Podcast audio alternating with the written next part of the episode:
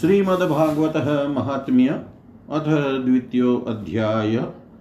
भक्ति का दुख दूर करने के लिए नारद जी का उद्योग। नारद उवाच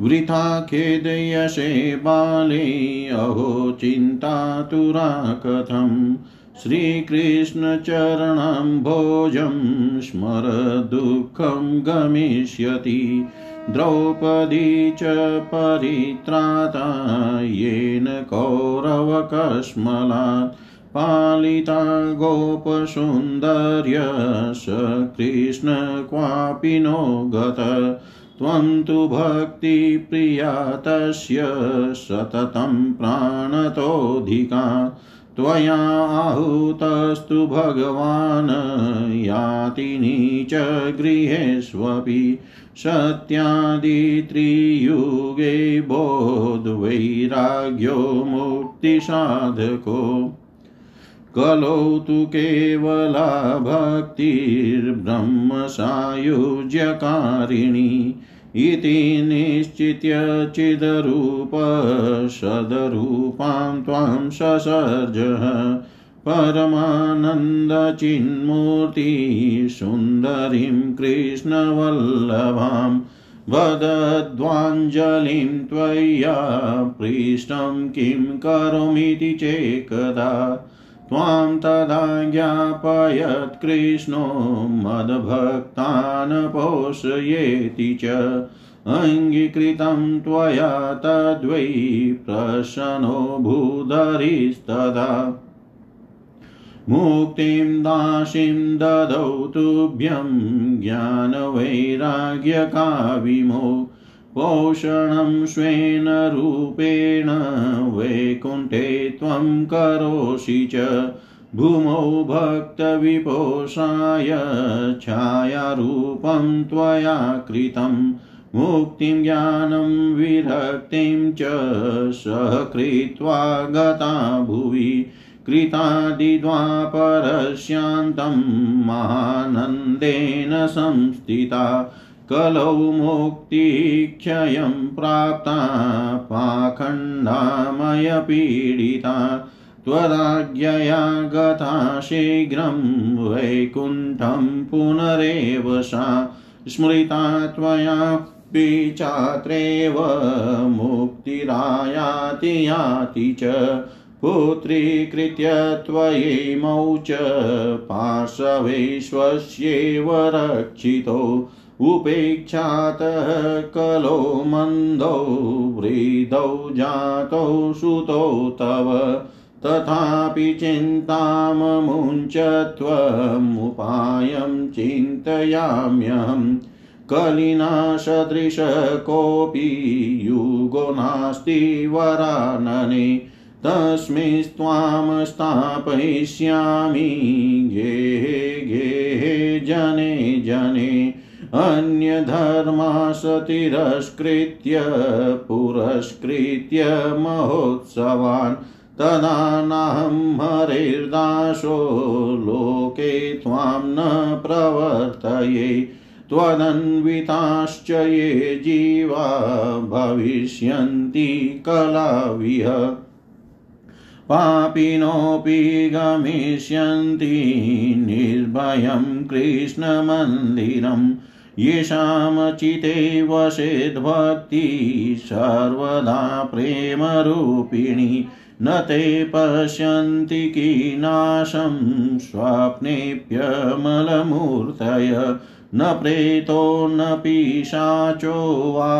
राक्षसो वासुरोऽपि वा भक्तियुक्तमनस्कानां स्पर्शनेन प्रभुर्भवेत् न तपोभिर्न वेदैश्च न ज्ञानेनापि कर्मणा हरिर्हि साध्यते भक्त्या प्रमाणं तत्र गोपिका नृणां जन्मसहस्रेण भक्तौ प्रीतिर्हि जायते कलो भक्ति भक्त्या कृष्ण पुरस्थित भक्तिद्रोह कराये च ते सीदन्ति जगत्रये ध्रुवाशा दुःखमापन्न पुरा भक्त विनिन्दक अलं व्रतैरलं तीर्थैरलं योगैरलं मखै अलं ज्ञानकथालापैर्भक्तिरेकेव मुक्तिदा। श्रुत उवाच इति नारद निर्णीतं स्वमात्म्यं निशम्यसा सर्वांगपुष्टि संयुक्ता नारदं वाक्यमब्रवीत्। भक्तिर्वाच अहो नारद धन्योऽसि प्रीतिस्ते मयि निश्चला न कदाचित् विमुञ्चामि चिते स्थास्यामि सर्वदा। कृपालुना त्वया साधो मद्वादा ध्वंसिता क्षणात् पुत्रयोश्चेतना नास्ति ततो बोधय बोधय। श्रुत उवाच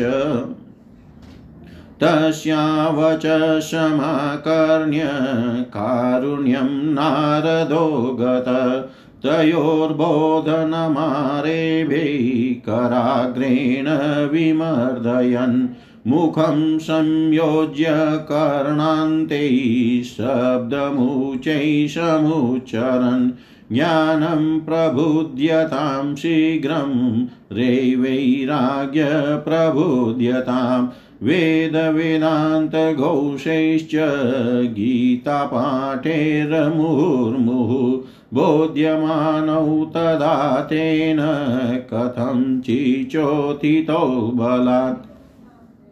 नेत्रैरनवलोकन्तो झ्रीभन्तो शालशाम्भुवौ बकवत्पलितो प्राय शुष्ककाष्ठासमाङ्गको क्षुब्धक्षामौ तौ निरीक्ष्येव पुनः स्वापपरायणौ ऋषिश्चिन्तापरो जातः किं विधेयं मयेति च। अहो निद्रा कथं याति वृद्धत्वं च महतरं चिन्तयन्निति गोविन्दं स्मारयामास भार्गव।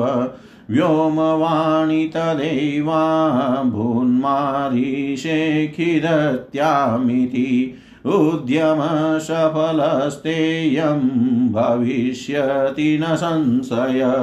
एतदर्थं तु सत्कर्मं शूरर्षे त्वं समाचर तते कर्माभिधास्यन्ति साधव साधुभूषणा। सत्कर्मणि कृते तस्मिन् सनिद्रावृदतानयो गमिष्यति क्षणाद् भक्ति सर्वतः प्रसरिष्यति इत्याकाशवच स्पष्टं तत्सर्वैरपि विश्रुतम्। नारदो विस्मयं लेभे नेदं ज्ञातमिति ब्रुवन्।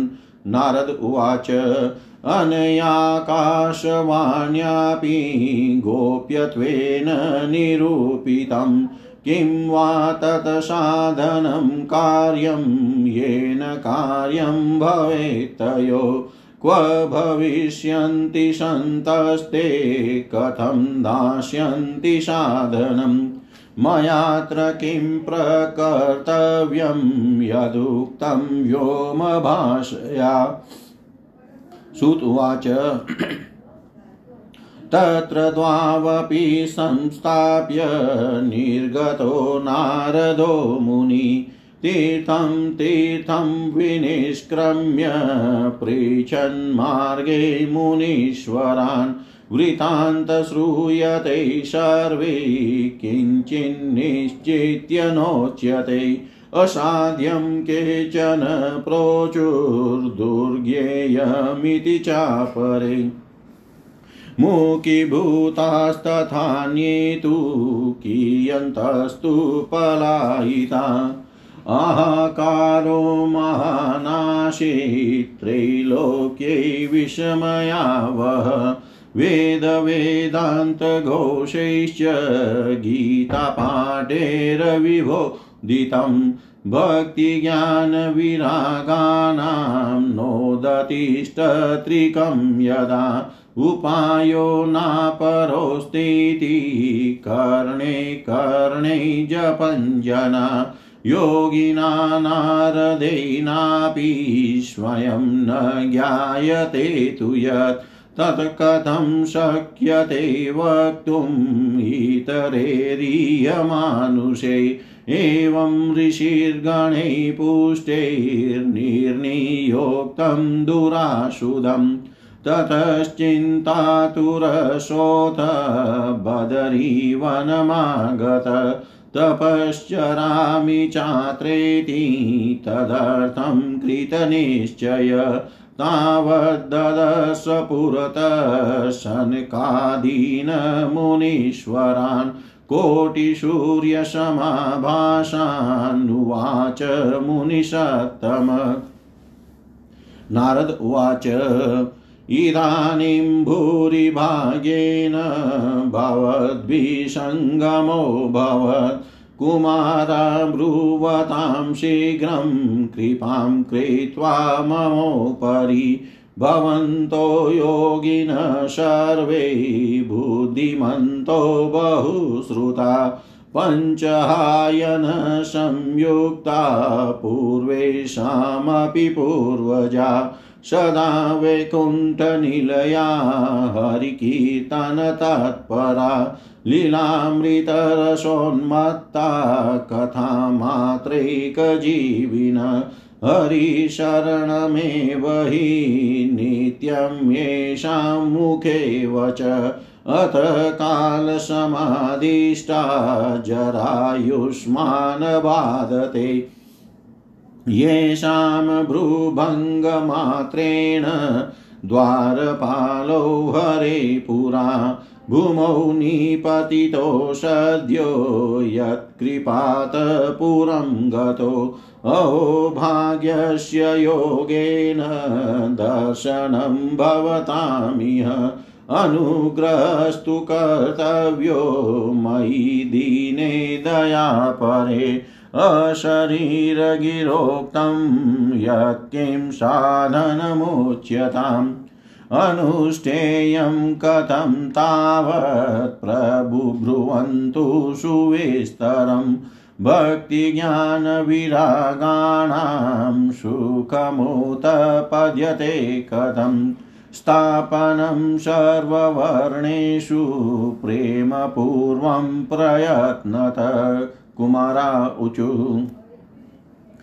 मा चिन्तां कुरु देवर्षे हसं चिते समावह उपाय सुखसाध्योऽत्र वर्तते पूर्व एव हि अहो नारद धन्योऽसि विरक्तानां शिरोमणि सदा श्रीकृष्णदासानाम् अग्रणीयोर् गभास्कर त्वयि चित्रं न मन्तव्यं भक्त्यर्थमनुवर्तिनि घटते कृष्णदासस्य भक्त्यै संस्थापना सदा ऋषिभिर्बहवो लोके पन्थान् प्रकटीकृता श्रमसाध्याश्च ते सर्वे प्रायस्वर्गफलप्रदा वैकुण्ठसाधकपन्था स तु गोप्यो हि वर्तते तस्योपदेष्टा पुरुषः प्रायो भागेन लभ्यते सत्कर्म तव निर्दिष्टं व्योमवाचा तु यत्पुरा तदुच्यते शृणुष्वाद्य स्थिरचित्तः प्रसन्नधि द्रव्ययज्ञास्तपोयज्ञा योगयज्ञास्तथा परे स्वाध्यायज्ञानयज्ञाश्च ते तु कर्म विसूचका सत्कर्म सूचको नूनं ज्ञानयज्ञ स्मृतो बुधे श्रीमद्भागवतालाप सतु गीतशुकादिभिः भक्तिज्ञानविरागाणां तद्घोषेण बलं महत् व्रजिष्यति द्वयो कष्टं सुखं भक्तिर्भविष्यति प्रलयं हि गमिष्यन्ति श्रीमद्भागवतध्वनि कलिर्दोषा इमे सर्वे सिंहशब्दादवृका इव ज्ञानवैराग्य संयुक्ता भक्तिप्रेम रसावह प्रतिगेहं प्रतिजन्म तत क्रीडां करिष्यति। नारद उवाच वेद वेदांत घोषैश्च गीता पाठै प्रबोधिनम् प्रबोधितम् भक्ति ज्ञान विरागाणां नोदतिष्ठत्रिकं यदा श्रीमद्भागवतालापात् तत्कथं बोधमेष्यति। तत्कथासु तु वेदार्थ श्लोके श्लोके पदे पदे छिन्दन्तु संशयं येन भवन्तो अमोघदर्शना। विलम्बो नात्र कर्तव्य शरणागतवत्सला। कुमारा उचु वेदोपनिषदां सारा जाता भागवती कथा अत्युतमा ततो भाति पृथग्भूता फलाकृति। आमूलाग्रं रसस्तिष्ठन्नास्तेन स्वाद्यते यथा स भूयसं पृथग्भूत फले विश्वमनोहर। यथा दुग्धे स्थितं सर्पिर्न स्वादायोपकल्पते पृथग्भूतं हि तद्गव्यं देवानामरसवर्धनम् इक्षुणामपि मध्यान्तं शर्करा व्याप्य तिष्ठति। पृथग्भूता च सामिष्ठा तथा भागवती कथा। इदं भागवतं नाम पुराणं ब्रह्मसंहितं भक्तिज्ञानविरागाणां स्थापनाय प्रकाशितं। वेदान्तवेदसुस्नाते गीतायापि कर्तरि परितापवती व्यासे मूयत्यज्ञानसागरे। तदा त्वया पुरा प्रोक्तं चतुश्लोकसमन्वितं तदीयश्रवणात् सद्यो निर्बाधो बाधरायण। तत्र ते विस्मयकेन यत् प्रश्न करो भवान् श्रीमद्भागवतं श्राव्यं शोकदुःखविनाशनम्। नारद उवाच यदर्शनं न विनिहन्त्य शुभानि सद्य श्रेयस्तनोति भवदुःखदवार्दितानां। निःशेषमुखगीतकथैकपाणा प्रेम प्रकाशकृतये शरणं गतोऽस्मि। भाग्योदयेन बहुजन्मसमर्जितेन सतसंगमं च लभते पुरुषो यदा वै। अज्ञानहेतु कृतमोहमदान्धकार नाशं विधाय हि तदोदयते विवेक। नाशं विधाय हि तदोदयते विवेक। जय जय श्री पद्मपुराणे उत्तरखंडे श्रीमद्भागवत महात्म्ये कुमार नारद संवादो नाम द्वितीयो अध्याय। ओम भावार्थ। नारद जी ने कहा बाले तुम व्यर्थ ही अपने को क्यों खेद में डाल रही हो? अरे तुम इतनी चिंतातुर क्यों हो? भगवान श्री कृष्ण के चरण कमलों का चिंतन करो, उनकी कृपा से तुम्हारा सारा दुख दूर हो जाएगा। जिन्होंने कौरवों के अत्याचार से द्रौपदी की रक्षा की थी और गोप सुंदरियों को सनाथ किया था, वे श्री कृष्ण कहीं चले थोड़े ही गए हैं। फिर तुम तो भक्ति हो और सदा उन्हें प्राणों से भी प्यारी हो। तुम्हारे बुलाने पर तो भगवान नीचों के घरों में भी चले जाते हैं। सत्य, त्रेता और द्वापर इन तीन युगों में ज्ञान और वैराग्य मुक्ति के साधन थे, किंतु कलयुग में तो केवल भक्ति ही ब्रह्म सायुज्य मोक्ष की प्राप्ति कराने वाली है।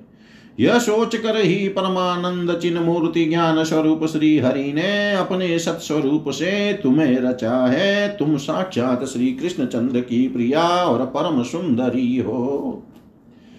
एक बार जब तुमने हाथ जोड़कर पूछा था कि मैं क्या करूं, तब भगवान ने तुम्हें यही आज्ञा दी थी कि मेरे भक्तों का पोषण करो। तुमने भगवान की वह आज्ञा स्वीकार कर ली। इससे तुम पर श्री हरि बहुत प्रसन्न हुए और तुम्हारी सेवा करने के लिए मुक्ति को तुम्हें दासी के रूप में दे दिया और इन ज्ञान वैराग्य को पुत्रों के रूप में। तुम अपने साक्षात स्वरूप से वैकुंठ धाम में ही भक्तों का पोषण करती हो। भूलोक में तो तुमने उनकी पुष्टि के लिए केवल छाया रूप धारण कर रखा है। तब तुम मुक्ति, ज्ञान और वैराग्य को साथ लिए पृथ्वी तल पर आई और सत्य युग से द्वापर पर्यंत बड़े आनंद से रही। कलयुग में तुम्हारी दासी मुक्ति पाखंड रूप रोग से पीड़ित होकर क्षीण होने लगी थी, इसलिए वह तो तुरंत ही तुम्हारी आज्ञा से वैकुंठ लोक को चली गई। इस लोक में भी तुम्हारे स्मरण करने से ही वह आती है और फिर चली जाती है, किंतु इन ज्ञान वैराग्य को तुमने पुत्र मानकर अपने पास ही रख छोड़ा है। फिर भी कलयुग में इनकी उपेक्षा होने के कारण तुम्हारे ये पुत्र उत्साहहीन और वृद्ध हो गए हैं। फिर भी तुम चिंता न करो, मैं इनके नवजीवन का उपाय सोचता हूं।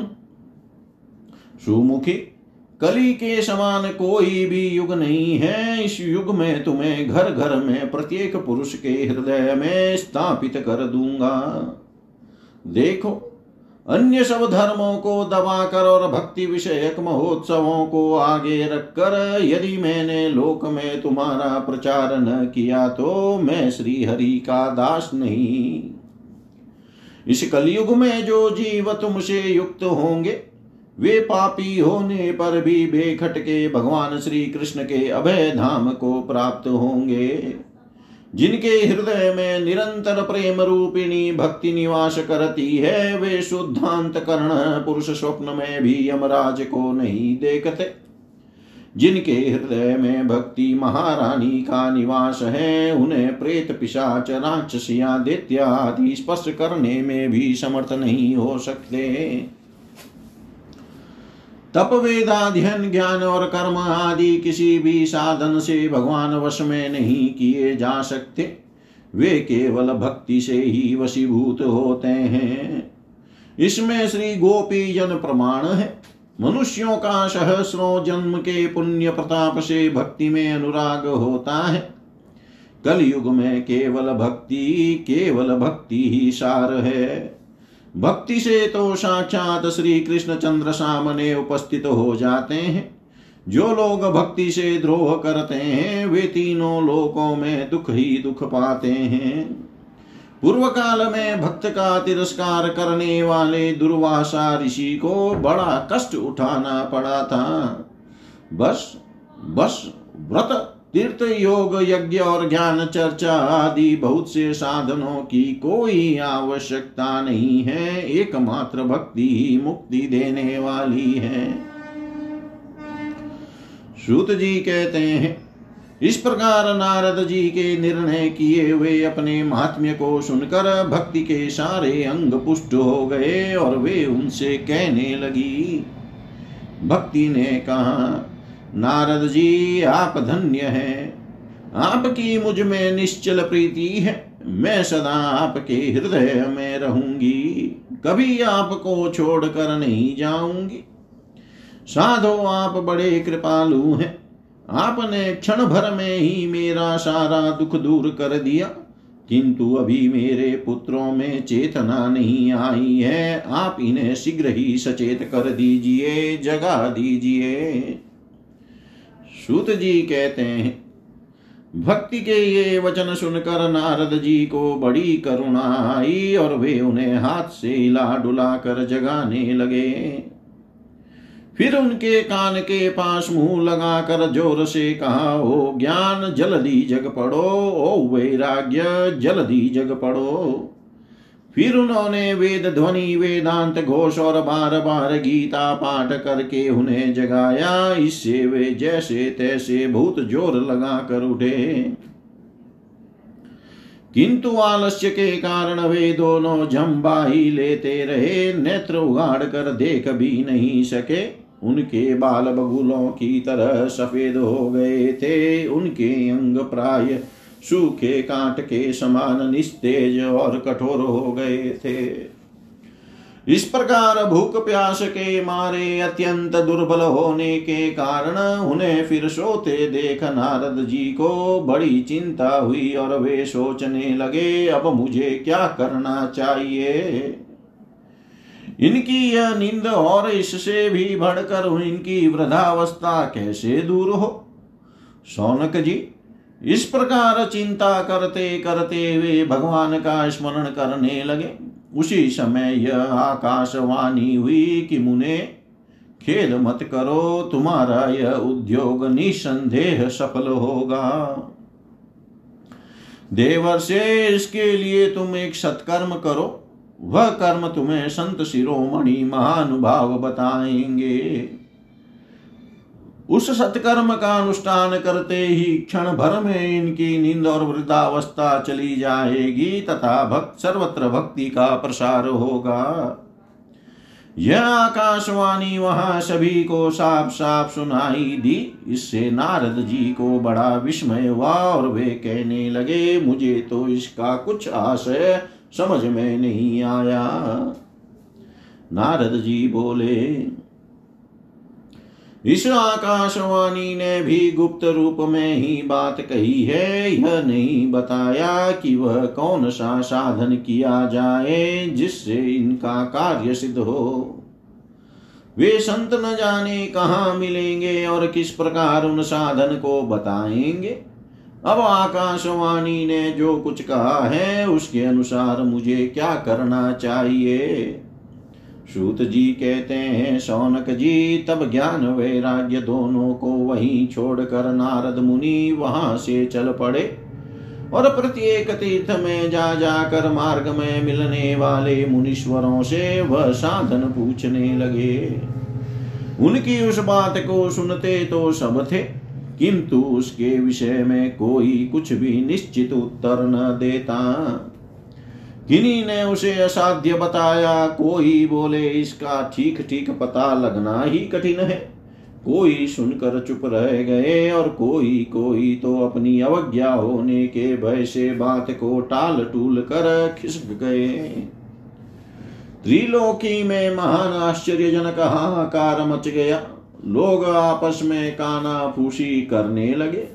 भाई जब वेद ध्वनि, वेदांत घोष और बार बार गीता पाठ सुनाने पर भी भक्ति ज्ञान और वैराग्य ये तीनों नहीं जगाए जा सके तब और कोई उपाय नहीं है। स्वयं योगी राज नारद को भी जिसका ज्ञान नहीं है उसे दूसरे संसारी लोग कैसे बता सकते हैं।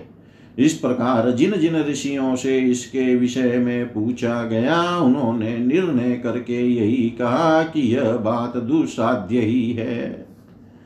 तब नारद जी बहुत चिंतातुर हुए और बद्री वन में आए। ज्ञान वैराग्य को जगाने के लिए वहां उन्होंने यह निश्चय किया कि मैं तप करूंगा। इसी समय उन्हें अपने सामने करोड़ों सूर्यों के समान तेजस्वी सनकादि मुनीश्वर दिखाई दिए। उन्हें देख कर वे मुनि श्रेष्ठ कहने लगे। नारद जी ने कहा, महात्माओं, इस समय बड़े भाग्य से मेरा आप लोगों के साथ समागम हुआ है। आप मुझ पर कृपा करके शीघ्र ही वह साधन बताइए। आप सभी लोग बड़े योगी, बुद्धिमान और विद्वान हैं।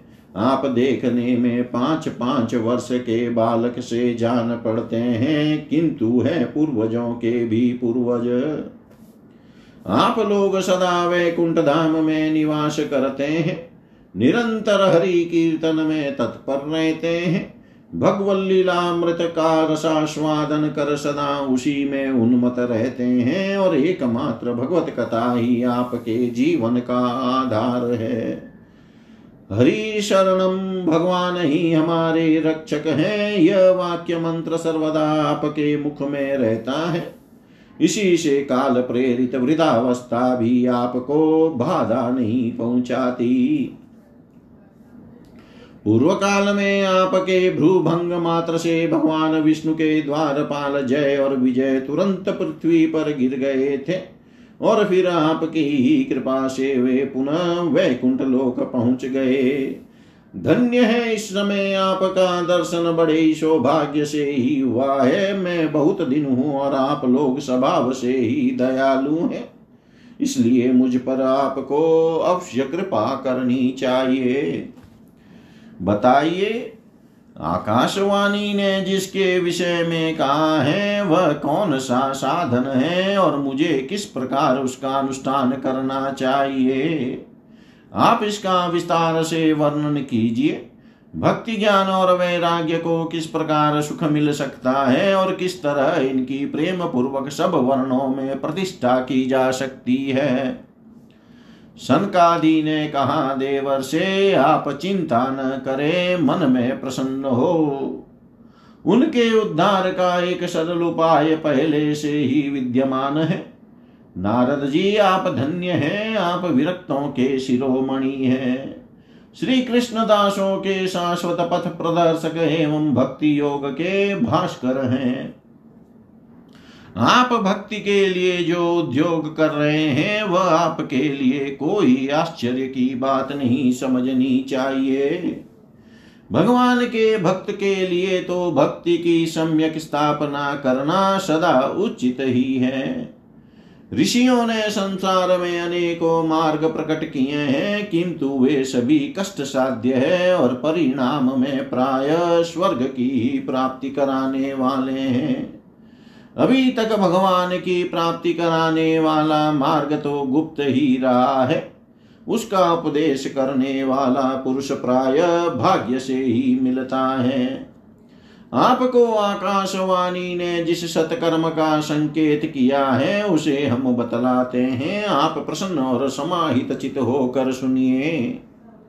नारद जी, द्रव्य यज्ञ, तपो यज्ञ, योग यज्ञ और स्वाध्याय रूप ज्ञान यज्ञ, ये सब तो स्वर्ग आदि की प्राप्ति कराने वाले कर्म की ही और संकेत करते हैं। पंडितों ने ज्ञान यज्ञ को ही सत्कर्म मुक्तिदायक कर्म का सूचक माना है। वह श्रीमद् भागवत का पारायण है, जिसका गान शुकादि महानुभावों ने किया है। उसके शब्द सुनने से ही भक्ति ज्ञान और वैराग्य को बड़ा बल मिलेगा। इससे ज्ञान वैराग्य का कष्ट मिट जाएगा और भक्ति को आनंद मिलेगा। सिंह की गर्जना सुनकर जैसे भेड़िए भाग जाते हैं, उसी प्रकार श्रीमद् भागवत की ध्वनि से कलियुग के सारे दोष नष्ट हो जाएंगे। तब प्रेम रस प्रवाहित करने वाली भक्ति ज्ञान और वैराग्य को साथ लेकर प्रत्येक घर और व्यक्ति के हृदय में क्रीड़ा करेगी। नारद जी ने कहा, मैंने वेद वेदांत की ध्वनि और गीता पाठ करके उन्हें बहुत जगाया, किंतु फिर भी भक्ति ज्ञान और वैराग्य ये तीनों नहीं जगे। ऐसी स्थिति में श्रीमद् भागवत सुनाने से वे कैसे जगेंगे? क्योंकि उस कथा के प्रत्येक श्लोक और प्रत्येक पद में भी वेदों का ही तो सारांश है। आप लोग शरणागत वत्सल हैं तथा आपका दर्शन कभी व्यर्थ नहीं होता, इसलिए मेरा यह संदेह दूर कर दीजिए, इस कार्य में विलंब न कीजिए। सनकादि ने कहा, श्रीमद्भागवत की कथा वेद और उपनिषदों के सार से बनी है, इसलिए उनसे अलग उनकी फल रूपा होने के कारण वह बड़ी उत्तम जान पड़ती है। जिस प्रकार रस वृक्ष की जड़ से लेकर शाखाग्र पर्यंत रहता है, किंतु इस स्थिति में उसका आस्वादन नहीं किया जा सकता, वही जब अलग होकर फल के रूप में आ जाता है तब संसार में सभी को प्रिय लगने लगता है। दूध में घी रहता ही है, किंतु उस समय उसका अलग स्वाद नहीं मिलता, वही जब उससे अलग हो जाता है तब देवताओं के लिए भी स्वाद वर्धक हो जाता है। खांड ईख के और छोर और बीच में भी व्याप्त रहती है, तथापि अलग होने पर उसकी कुछ और भी मिठास होती है। ऐसी यह भागवत की कथा है। यह भागवत पुराण वेदों के समान है। श्री व्यास देव ने इसे भक्ति ज्ञान और वैराग्य की स्थापना के लिए प्रकाशित किया है।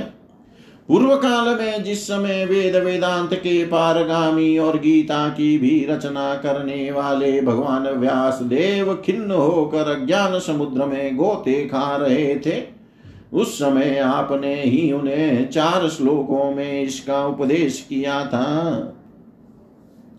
उसे सुनते ही उनकी सारी चिंता दूर हो गई थी। फिर इसमें आपको आश्चर्य क्या हो रहा है जो आप हमसे प्रश्न कर रहे हैं? आपको उन्हें शोक और दुख का विनाश करने वाला श्रीमद्भागवत पुराण ही सुनाना चाहिए। नारद जी ने कहा, महानुभावों, आपका दर्शन जीव के संपूर्ण पापों को तत्काल नष्ट कर देता है और जो संसार दुख रूप दावानल से तपे हुए हैं उन पर शीघ्र ही शांति की वर्षा करता है। आप निरंतर शेष जी के सहस्र मुखों से गाए हुए भगवत कथा अमृत का ही पान करते रहते हैं। मैं प्रेम लक्षणा भक्ति का प्रकाश करने के उद्देश्य से आपकी शरण लेता हूँ। जब अनेकों जन्मों के संचित पुण्य पुंज का उदय होने से मनुष्य को सत्संग मिलता है, तब वह उसके अज्ञान जनित मोह और मद रूप अंधकार का नाश करके विवेक उदय होता है। जय जय श्री पद्म पुराणे उत्तरखंडे श्रीमद्भागवत महात्म्ये कुमार नारद संवादो नाम द्वितीयो अध्याय। सर्वं श्रीशां सदाशिवार्पणमस्तु। ओम विष्णवे नमः। ओम विष्णवे नमः। ओम विष्णवे नमः।